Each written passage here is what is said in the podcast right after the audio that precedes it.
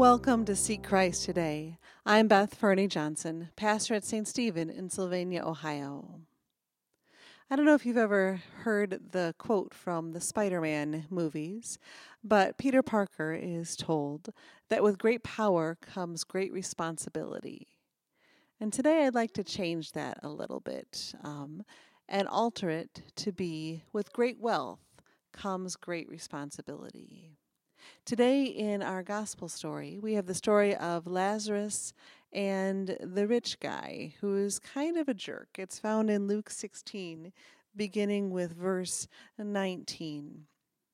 And Jesus tells this story, um, probably something he just thought up on the spur of the moment there, of of a rich man who has everything he could possibly want, and there at the gate of his house lays um, Lazarus, who is so poor and has nothing, and he's starving, and the dogs in the neighborhood, not the friendly dogs, but the wild dogs, come and lick the sores on his legs that are there because he doesn't have money to take care of himself or to find um, any medicine to help to help those.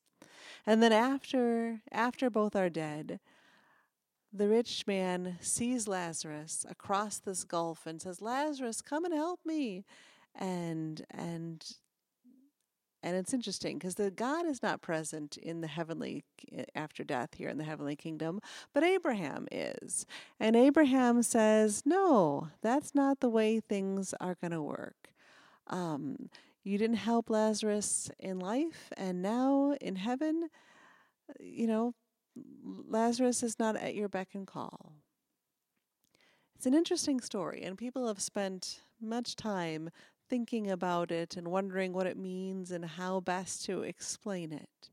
But I think part of the clue to this is that in Luke's gospel, Jesus is really concerned with the rich and also with the poor, and especially with the divide that comes between rich and poor and poor and rich, and how the two groups really don't understand each other or don't interact very much because that divide of rich and poor is such a hard thing to cross.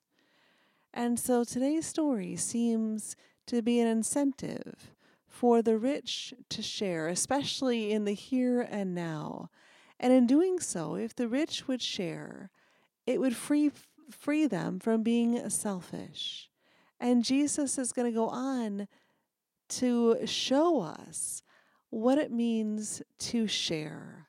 Because on the cross, Jesus is going to pour out everything. He is going to give us everything, including His lifeblood, to show us the extent to which God will go to claim us and to call us and to, to be and to show that we are God's beloved people some questions to ponder. When have you been the recipient of others' time, talent, and possessions? And where is God calling you to share your gifts of time, of talent, of possessions? And what can we as a culture do to minimize that gap that exists between the rich and the poor so that we can get to know people in the opposite group and see them as beloved children of God as well. If you'd like to explore these questions, please go to our Facebook page, Seek Christian.